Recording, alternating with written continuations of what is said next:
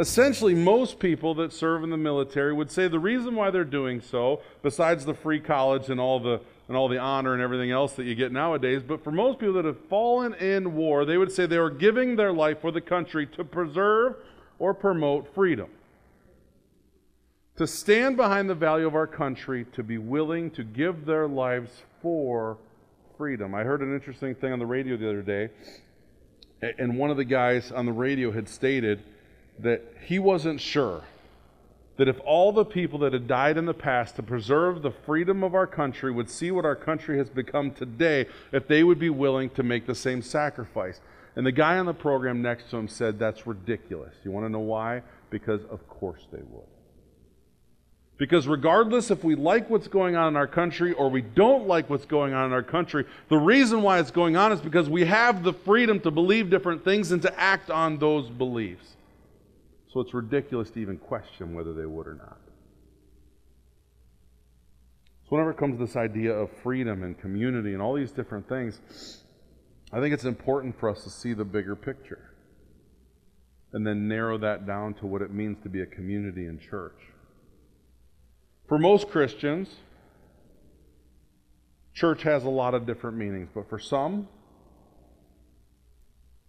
people search for friendship at church. Maybe you're a person that doesn't have a lot of friends. Maybe you've been around church your whole life from this big, and that's where you've just learned where friendship is. But for most people, for a lot of people that join church, part of what they're looking for is some sort of camaraderie, some sort of friendship, some sort of unity they can get with other people at the church. And to be honest with you, this is because human beings are relational creatures. For the most part, human beings feel empty if there's not some sort of, whether it's familiar or people down the street or within a community locally, people feel weird. People seem out of context they, if they don't have that human connection. Therefore, a great Sunday worship experience or a great evangelistic event oftentimes will be exciting, but very rarely is enough for a Christian to grow in faith and to truly latch into what a church is trying to do. They need to develop relationships with people in that community. I mean, who wants to be attending a church where nobody really knows who you are? I mean, for the most part, there are people that go to churches, and they're huge churches, and they sit in the back, and they, they kind of hope that nobody's going to talk to them. But even them, after being there for a long period of time, if nobody acknowledges them, if nobody says hello to them, if nobody starts to recognize the fact that they're there, oftentimes they will leave and go look for another church, even though that was their plan in the first place. So ultimately, who wants to go to a church where nobody really knows who, where, who you are? Who wants to keep leaving church every day without someone saying hello? Who wants to come in in the morning without someone, without having a connection with somebody going, hey, how's the kids? Or hey, how's work? Who wants to not leave church at the end of the day and have someone to discuss work with or to talk about the game or to talk about politics or whatever? They, everybody, when they come to church, kind of wants that. We crave these relationships. And this is part of the reason why people that attend church crave and search for, look for friendships in church. You see, friends are people who can find compatibility, if you will, or, or commonality with another person. They're individuals whom can relax, who you can relax with, who you can be yourself with, who you're not necessarily afraid of what they're going to say. These are who we would consider friends. They're individuals who we think we can trust, or they're the type of people that you can talk to, or grab a bite to eat with, or just hang out with. Research statistics have said that Christians more or less think if they can find two or three people within a church, regardless of the size of the congregation, but two or three people like this that they can kind of find commonality with, then they consider themselves kind of set at church. We're good we're good. I don't need to really learn to meet anybody else because that can be uncomfortable. I got these couple of people. I have my own little family group at church.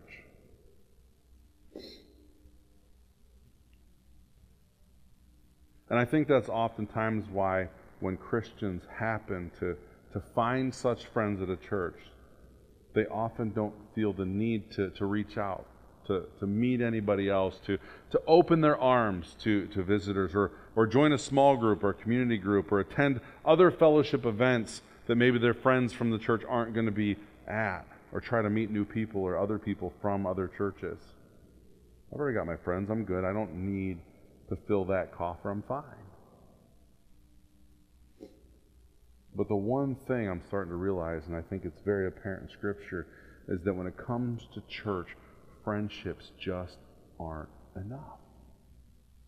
They're not. It can be fun.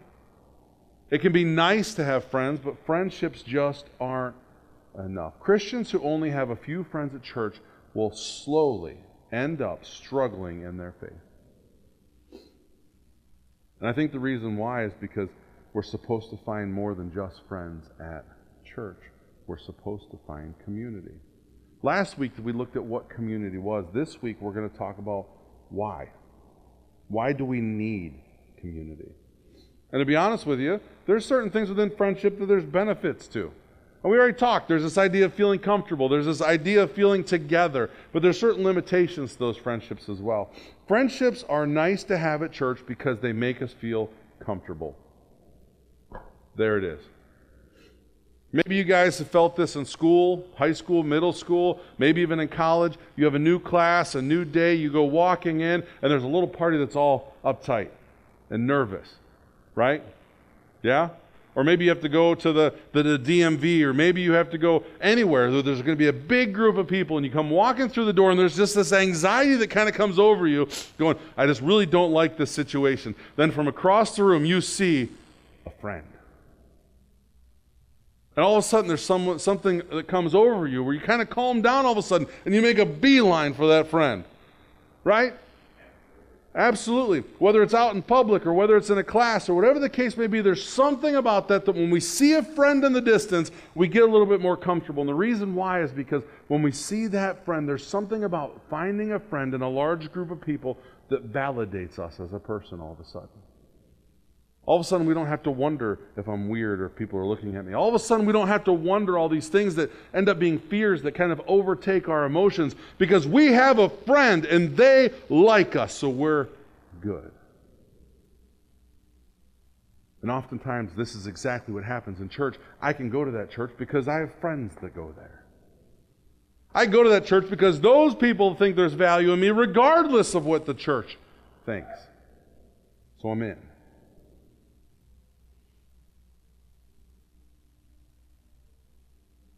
Makes us feel relaxed. Our self consciousness goes away because we feel validated. So, this is what friendships do do for us in church. And there's a benefit there. They make us feel comfortable on Sundays because we have a few individuals who knows us and can validate our existence. Therefore, we can relax, we can be ourselves, we can speak from personal experience, and it's a huge blessing to have friends in church. It's nice to know that when service ends, we don't have to sit awkwardly by ourselves in the corner and hope someone comes up and says hello to us. That's why so many people don't like going to new churches. Both sides of it. Either everybody's going to come up to me and say hi, and it's going to be crazy weird, or nobody's going to say anything to me at all, and that's going to be crazy weird too because we don't like to feel awkward. But as great friendships are, as great as they are in church, they're not enough, and here's why. I don't think they were ever meant to be enough.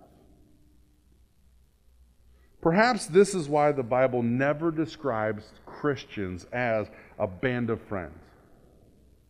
Isn't it amazing? The word actually existed back then. The idea of having acquaintances or friends existed. But we don't see the word friends ever being used to describe who the body of Christians are supposed to be. Isn't that weird?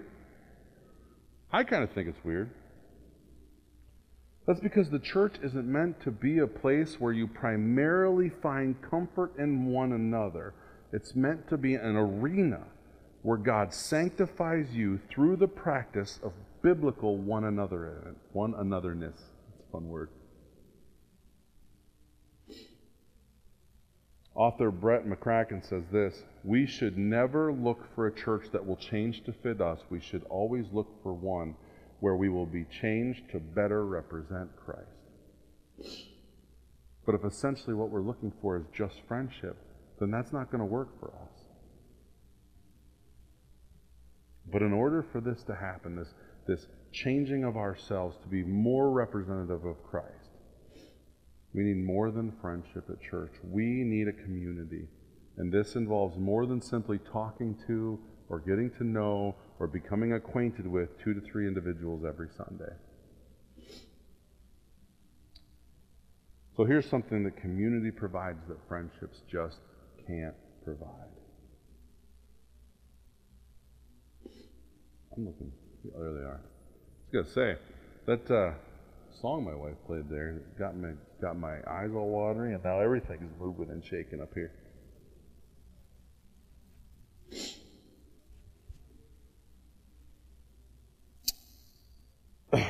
Now, here's some benefits of community over friendship. Now, I'm not saying that friendships can't or don't sanctify us in some ways or another. I've heard and I've known of friendships, and I've even had friendships where I'll tell you what, if you're stepping out of line or you're doing something you shouldn't be doing, oftentimes your friend is the first person to come up and go, knock it off. That's not the way we're supposed to be doing things. But they certainly can be those sanctifying experiences. But there's something different about having a community. A community is a diverse group of people at a church whom you aren't necessarily compatible with but still constantly share life together. When you find community like this, there are a couple things that can happen to you that end up being really good things. And amazingly enough, there's a lot of stuff in Scripture that kind of goes right along with it. If you want to follow along the rest of the sermon with us in Scripture, we'll be going through Romans 12 about most of it.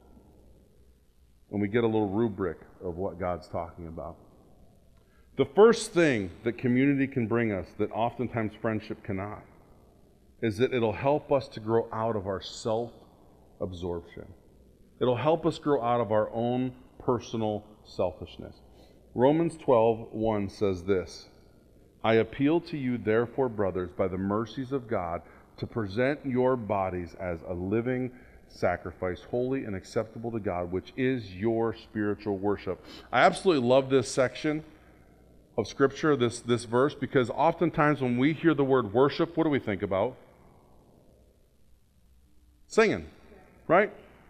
Singing, dancing, having a good time. But we look at this section of Scripture, and it is, it is very much a part of our Christian existence, as this says, to present our bodies as a living sacrifice, holy and acceptable to God, which is your spiritual worship. We worship God by being sacrificial to the people around us.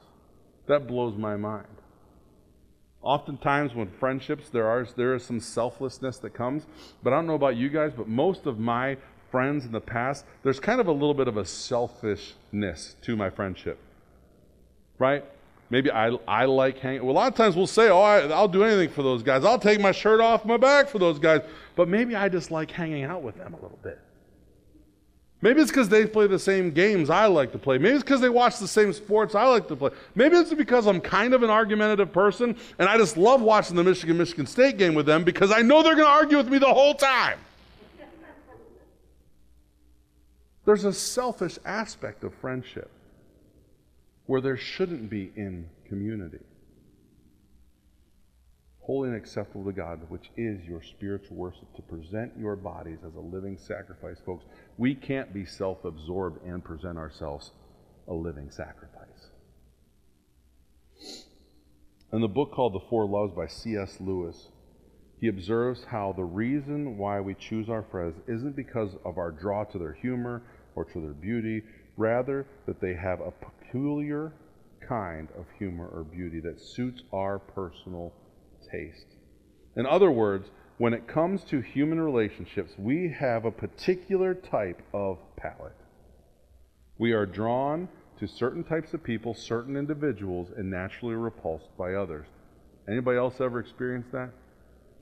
Anybody else ever went home and talked to their friend or talked to their spouse or talked to their mom and dad and be like, I don't know what it is about that person, but I just can't stand them?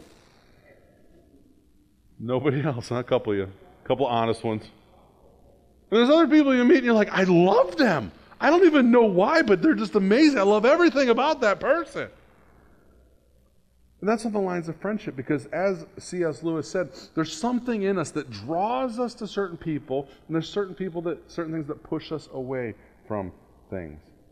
We all have a few people in our lives also that we were initially re- repulsed by, but somewhere along the lines we ended up weakening in that and we ended up becoming friends with them too. Right? And then vice versa. There's people we really liked at first, and then we kind of went this way and we're like, I'm really not a big fan anymore. And that's one of the things that good friendships can bring because it can help us grow in those things. But, according to Lewis, when we find ourselves doing this, we're learning to grow in our palate or lack in our palate.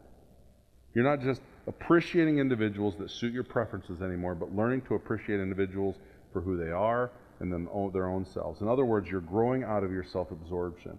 And this can ha- this can't happen whenever we just have a small group of two or three friends hanging out all the time. The next thing we can do, the community brings us, is this: you'll often become more open-minded. Carrying on in Romans 12, verse 2 says this Do not be conformed to this world, but be transformed by the renewing of your mind, that by testing you may discern what the will of God is what is good and acceptable and perfect. Verse 3 For by the grace given to me, I say to everyone among you, not to think of himself more highly than he ought to think, but to think with sober judgment, and each according to the measure of faith that God has assigned. One thing I notice about people at church who only hang out in the same two to three people or in small groups of people is that they have a tendency over time to get kind of pessimistic about life. I know in church we often throw around the word cliques. It's not just a church thing. I mean, high school, college, church, different uh, different social groups, whether it's like gun clubs or or whatever. We, we throw this word cliques around. And what oftentimes that means is a group of people that get together that shun outsiders, think themselves are really something important, right? And oftentimes make kind of make idiots of themselves, to be honest. But one of the characteristics of that that usually stands out is the fact that they won't let me in their group. But the fact of the matter is, is as these groups form, there's a couple things that usually happen. One, people start to think pretty highly of themselves. And two, they get real pessimistic of everything that's not in their group. Are you with me? We've all experienced this before, have we not? We've all experienced whenever people get to a certain age in their life and they're not around people and they're, they're home alone or they're home with one other person most of their life, they have a tendency to get real negative about life and real negative about the country and real negative about the economy and real negative about everything, do they not? It's strange. You'd think, since they surround themselves with people that are alike, or they surround themselves with only the people they choose to be around, that they would be more happy. Doesn't that make more sense? But just try to engage in a conversation with a clique or a cliche group like this, and you'll sense this negative aura around the entire group. Why does this happen? Social psychologists call this attitude polarization. There's actually a name for it, and it's actually been researched, believe it or not which takes place when individuals only spend time with people who are similar to them. What eventually happens is they feel convinced that their way of viewing the world is the correct way and the only correct way. So over time, their attitudes toward different ideas and people become more and more negative and more and more removed then those same ideals, and this is the crazy thing, those same ideals that, became, that they became convinced about, the things they're convinced they were right about, eventually get turned on the same group of people they're involved with, the same group of friends that they help them to d- develop this group of beliefs that they surround themselves with, and they end up becoming negative at the whole entire group. Because after spending so much time in the group that thinks they're so much better than everybody else, well, then I must be better than the group. And, folks, this is where friendship often leads. Close friendships we see happen if there's not some other purpose for getting together and, and mixing it up a bit. And then the sad thing is, especially as Christians, we end up in this really weird place. Whereas new people in our church or new people in our lives to spend time with, and, and we spend time with old church friends, we, we, what happens is, is we end up getting to a place where we keep the church right here at an arm's distance. We keep the people that we love right here at this arm's distance and we keep the world right over here at this arm's distance because we're the church and we shouldn't be part of the world. And what happens is we find ourselves in a place where we're right in the middle and we can't be happy in church. We can't be happy in the world. We can't be happy with Christian friends. We can't be happy with worldly friends. And we end up miserable about everything, feeling like we're trapped and we have nowhere to go. Miserable no matter where we are. But in community, Remember, we said community has a diverse group of people. But in community, you're constantly forced to confront all types of people, all types of ideas, all types of personalities. And whenever you're confronted with this constant assortment of ideas and thoughts, it breaks this idea apart. And if God wants us to be in community with each other, then there's part of us that needs to resist that very selfish, very easy isolating of ourselves. It's funny, there's churches that have this built into their identity.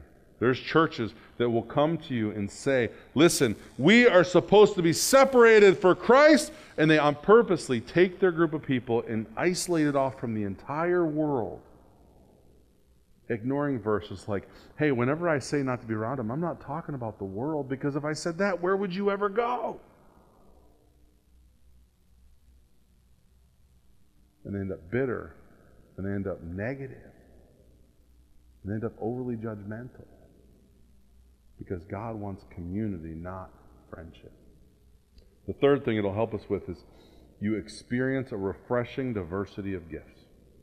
Verse 3 says this starting about halfway through, each according to the measure of the faith that God has assigned, bringing this idea that everybody has a different measure of faith, that everybody's not 100 percenters and everybody's not zero percenters, that there's a diversity of the measure of faith that each one of us possess. Our willingness to act on God, there's a diversity in that group measure of faith that God has assigned. For as in one body we, all, we have many members, and the members do not all have the same function. So we, though many, are one body in Christ, and individually members of mem- members one of another.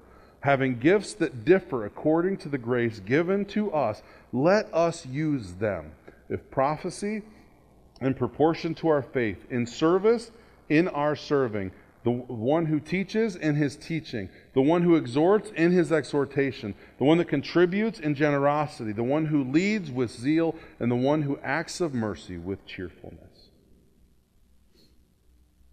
This is a beautiful section of Scripture because it lines out the fact that the body of Christ should be an unbelievably diverse group of people. There should be people that are willing to lead and do it excitedly. There's people that should be willing to teach and do it with all the gifts that God has given. There's people in the church that should be merciful and be mercy and do acts of mercy with cheerfulness. There's those that, that exhort, lift up to encourage one another, to push one another, those that give and give generously. There's this whole group, and it's laid out here that we are given gifts and we should be acting in those gifts even if we're different. It makes the body beautiful. How many times have we been in a place in church where because somebody wasn't living their Christian life like us, or because somebody wasn't giving generously like we were, or because somebody wasn't serving or leading or teaching, we have a tendency to get frustrated and angry?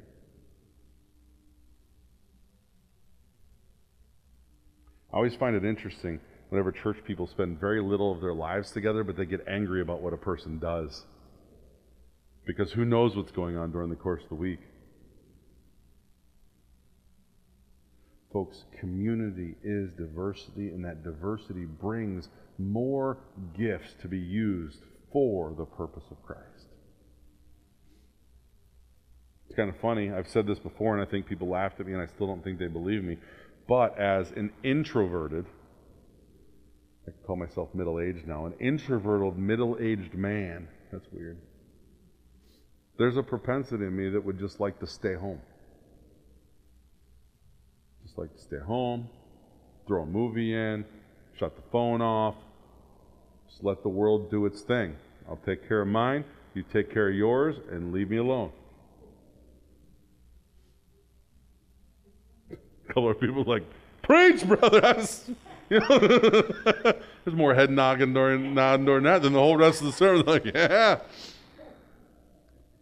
But as this introverted person, there's part of me that just wants to stay home and wants to not be part of a bigger picture.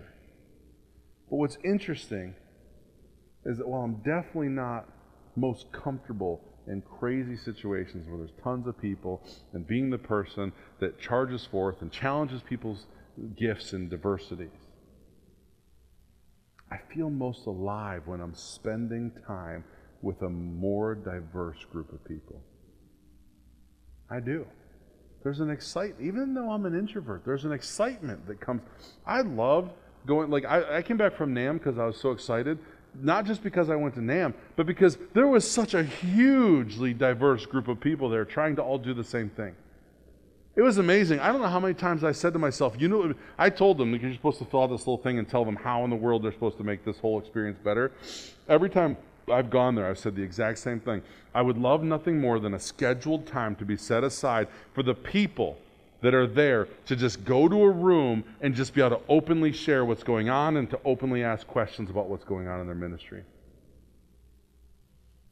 Because I'll tell you what, I don't know about you guys and how your experiences were as working with a group. And I know sometimes, like high school, college, all these things make it really bad because usually there's like one person that wants to do the work and everybody else just wants to suck off of what they're doing. But whenever you have a group of people that are actually trying to solve a problem, a group of people that are actually moving for, in one direction, that actually have a common purpose, it's amazing the solutions that can come up. You might think you're smart and something comes out of the blue that you never even would have thought of. But I feel more alive in a diverse group of people. There's always a more interesting dynamic when girls are added to the mix or when guys are added to the mix. It always gets more interesting because there's a completely different viewpoint. It's fun whenever you put introverts and extroverts together. That's a blast. I don't know if you've ever been in that situation before. But it's a hoot because this, this wild idea that something adventurous is about to happen is always in the air. And it's refreshing when you consistently spend time with people of different stages of life. Well, it's not always comfortable. It's not always the most ideal in your selfish side to be with these different types of people. You can only experience the body of Christ like this through a diverse community of the church. There's stuff all through Scripture that olders and younger should be together. Where we see all these times, even considering the culture that considering the culture that the Bible was written in, I'll tell you what, it was probably the most scandalous book in the world that there were times that women would speak up and then that was promoted as something to listen to. Considering the culture of the time, even it shows that men and women should be working on these solutions together.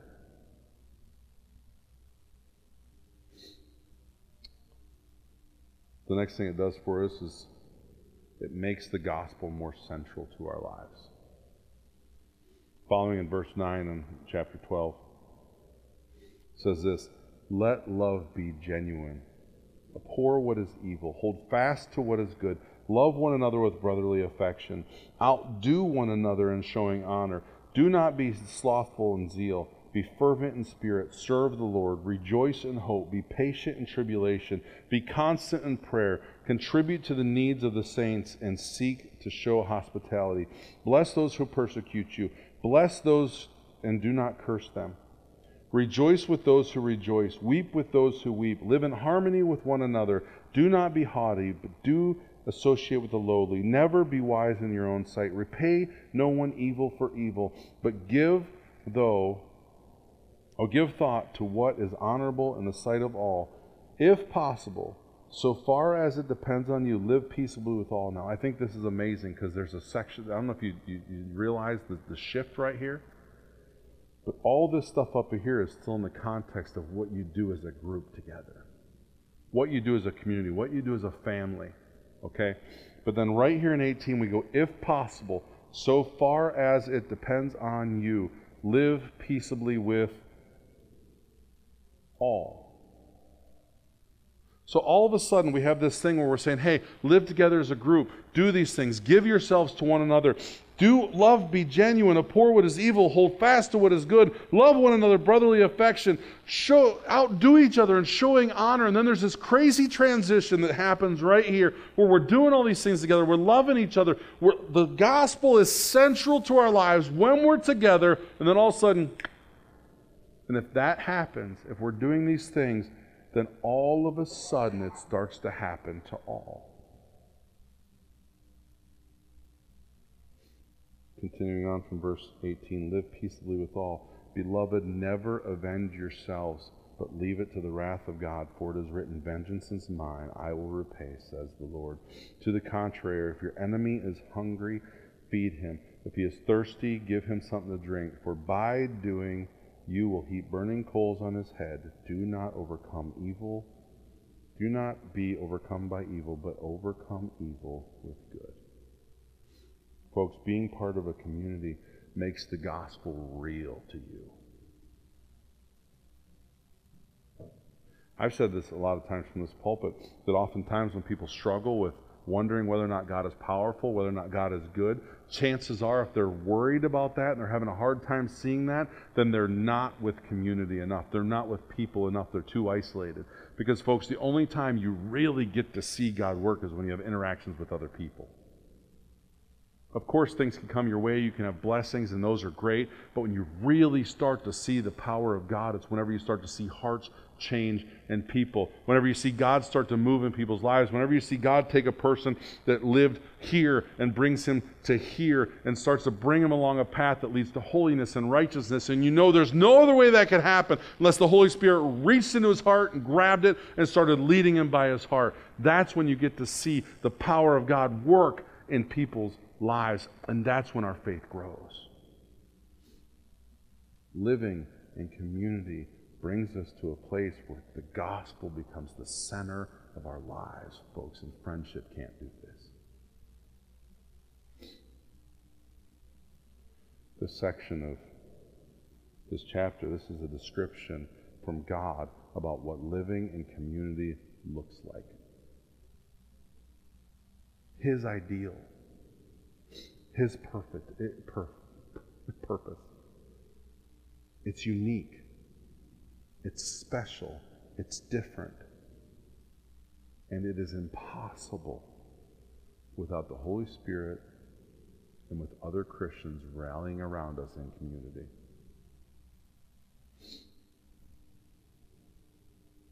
But when the only types of relationships that we have in church are loose associations and vague familiarities due to natural similarities and what is comfortable to us, there is nothing really unique about that. Nothing. There's nothing God honoring about that.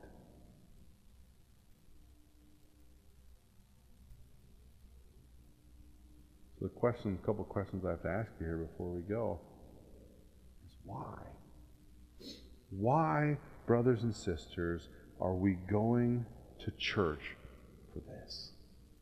Why is this what we've decided to settle on in church. There are plenty of leagues out there. There, there are nightclubs. There's even apps nowadays that can get you the satisfaction of a superficial friendship. But relationships we find at church are supposed to be different. We're not united because of a personality or because of hobbies. We are united because of the gospel of Jesus Christ.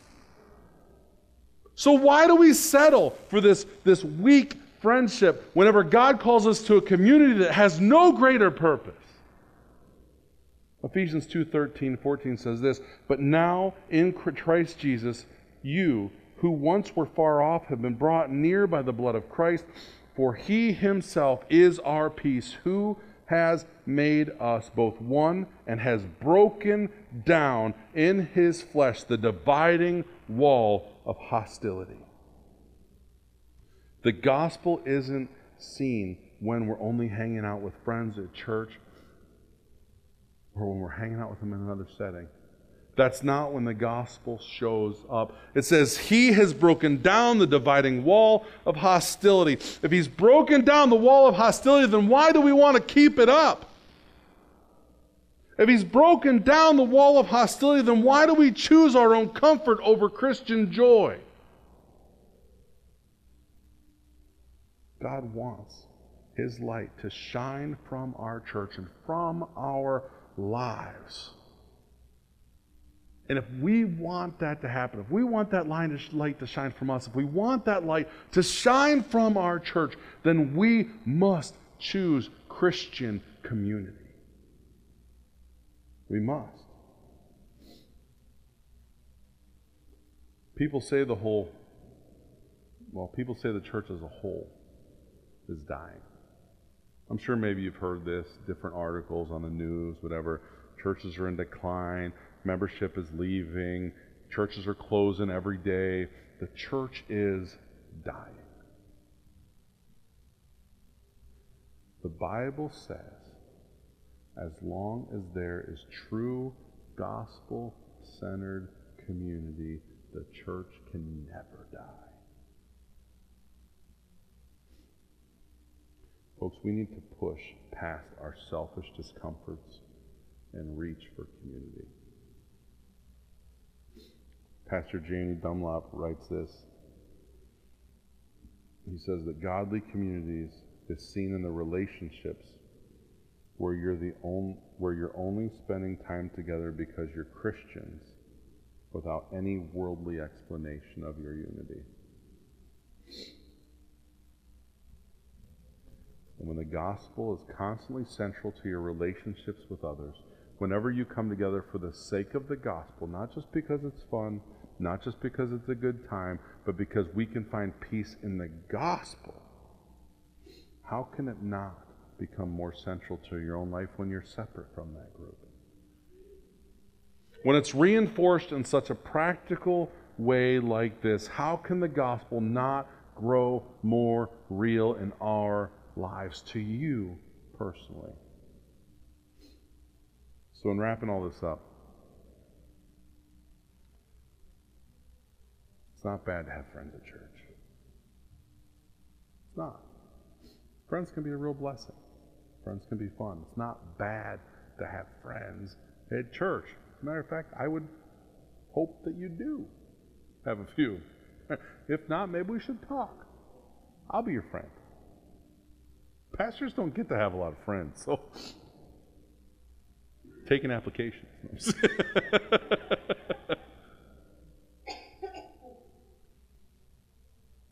But if all you have is a few friends at church, then chances are you're missing something. There's something in your life that is empty in the world of church. If you're the kind of person that all you know is some people at church, but you keep an arm's distance for the rest, from the rest. Maybe you really don't make an effort to spend time with a ton of people from church, or you don't make an effort to to build new relationships at church.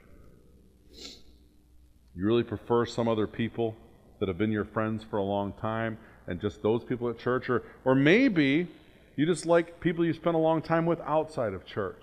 And church is church, friends are friends, and it stays separate. then I could probably make a few predictions about you. If those things describe you and who you are, that friendship is the, the key to church, feeling good about yourself, or even even to go as far as church just is what you do to get out and, and, and you just your spouse or just your kids or whatever are your friends. A couple of predictions I could probably make is this. I can guess that your faith probably isn't as strong as it should be. It's probably not as strong as it should be, and your involvement at church probably isn't as active as it needs to be. Pastor, how can you dare say that about me? You want to know why I can say it? It's because faith doesn't grow without community. And if you don't have faith, you won't serve God. The Bible tells us faith, faith without works is dead for a reason because, folks, we won't serve God in an active way if we don't have faith. We won't have faith unless we see God working. We won't see God working unless we're in community. Another prediction I could probably make.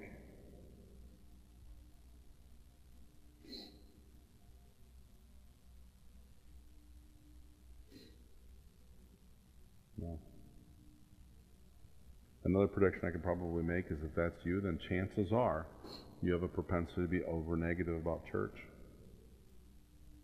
You have a tendency to be over negative about the people that go to church. You have a propensity to be over negative about church as a whole.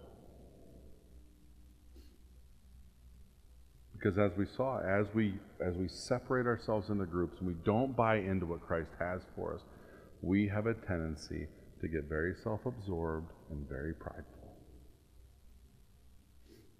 Maybe this describes you, maybe it doesn't. But I'll tell you what, I, I almost did something. One time I had a pastor say, If you're sitting in church like this, then chances are you got a problem. I almost did it. it made me so uncomfortable, so I, I won't. It did. I'm like, dude, I was like here every day last week. You know what I mean? Like, get off my, get off my back. Um, but if you're the person that sits in church and oftentimes listens to everything the pastor says or what the worship team does, you sit back and go, well, why did they do that? Well, why did they do that? Why did he say that? I don't think he really meant, I don't think the Bible really, and that's the narration that runs through your head, then folks, that is not God talking to you. Don't think that somehow that God is whispering into your ear and you are the great and shining light that has been sent here to somehow fix the church because you'll never have the faith to act on it and all you'll do is get more and more negative anyway because that's not the voice of God. That's the voice of a selfish soul aided by the whispering of the devil.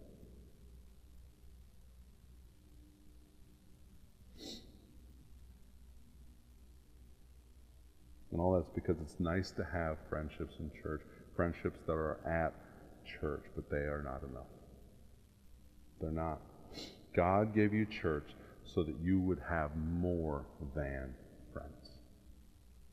God gave you church so you would have family. God gave you church because He wants you to have community. Community protects us, it guides us, it rebukes us when we go astray, and it calls us home when we've been whooped. God wants community.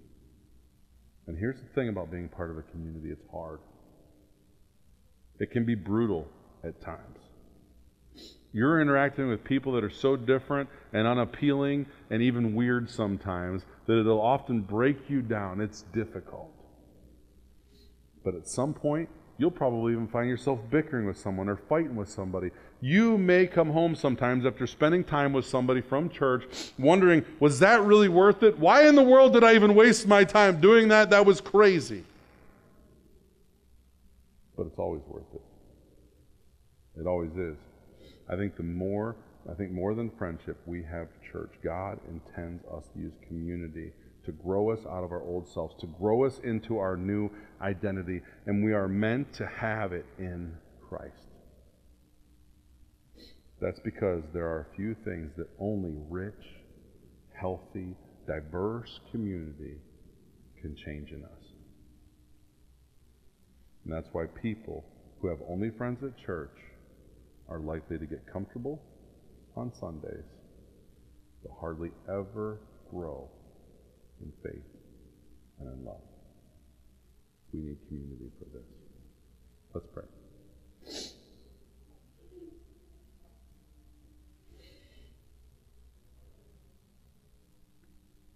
Lord God, help us to see community.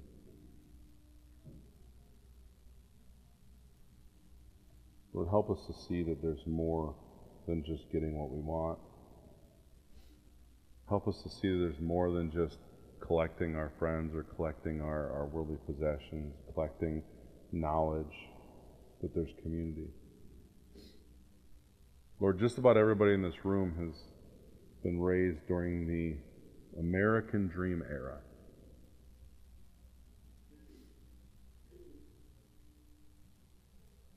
The era where a nice house, a couple of kids, and most ironically, a white picket fence were part of the ideal. Lord, help us to see that your ideal, your identity for us, is without fences. Help us to see, Lord, that community is more than just acquaintances. It's more than just knowing a little bit about each other. It's more than just friendship.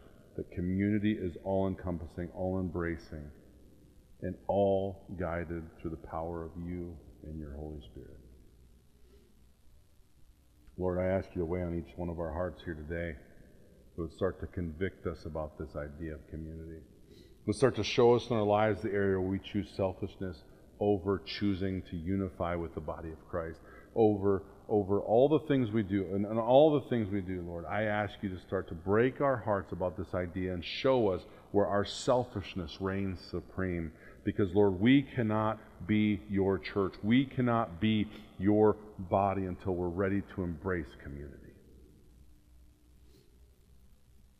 Lord, I ask you to help us, to show us, to guide us, to Break us down, Lord, and take those barriers and lay them asunder. Be with us, Lord. We love you. In Jesus' name we pray. Amen.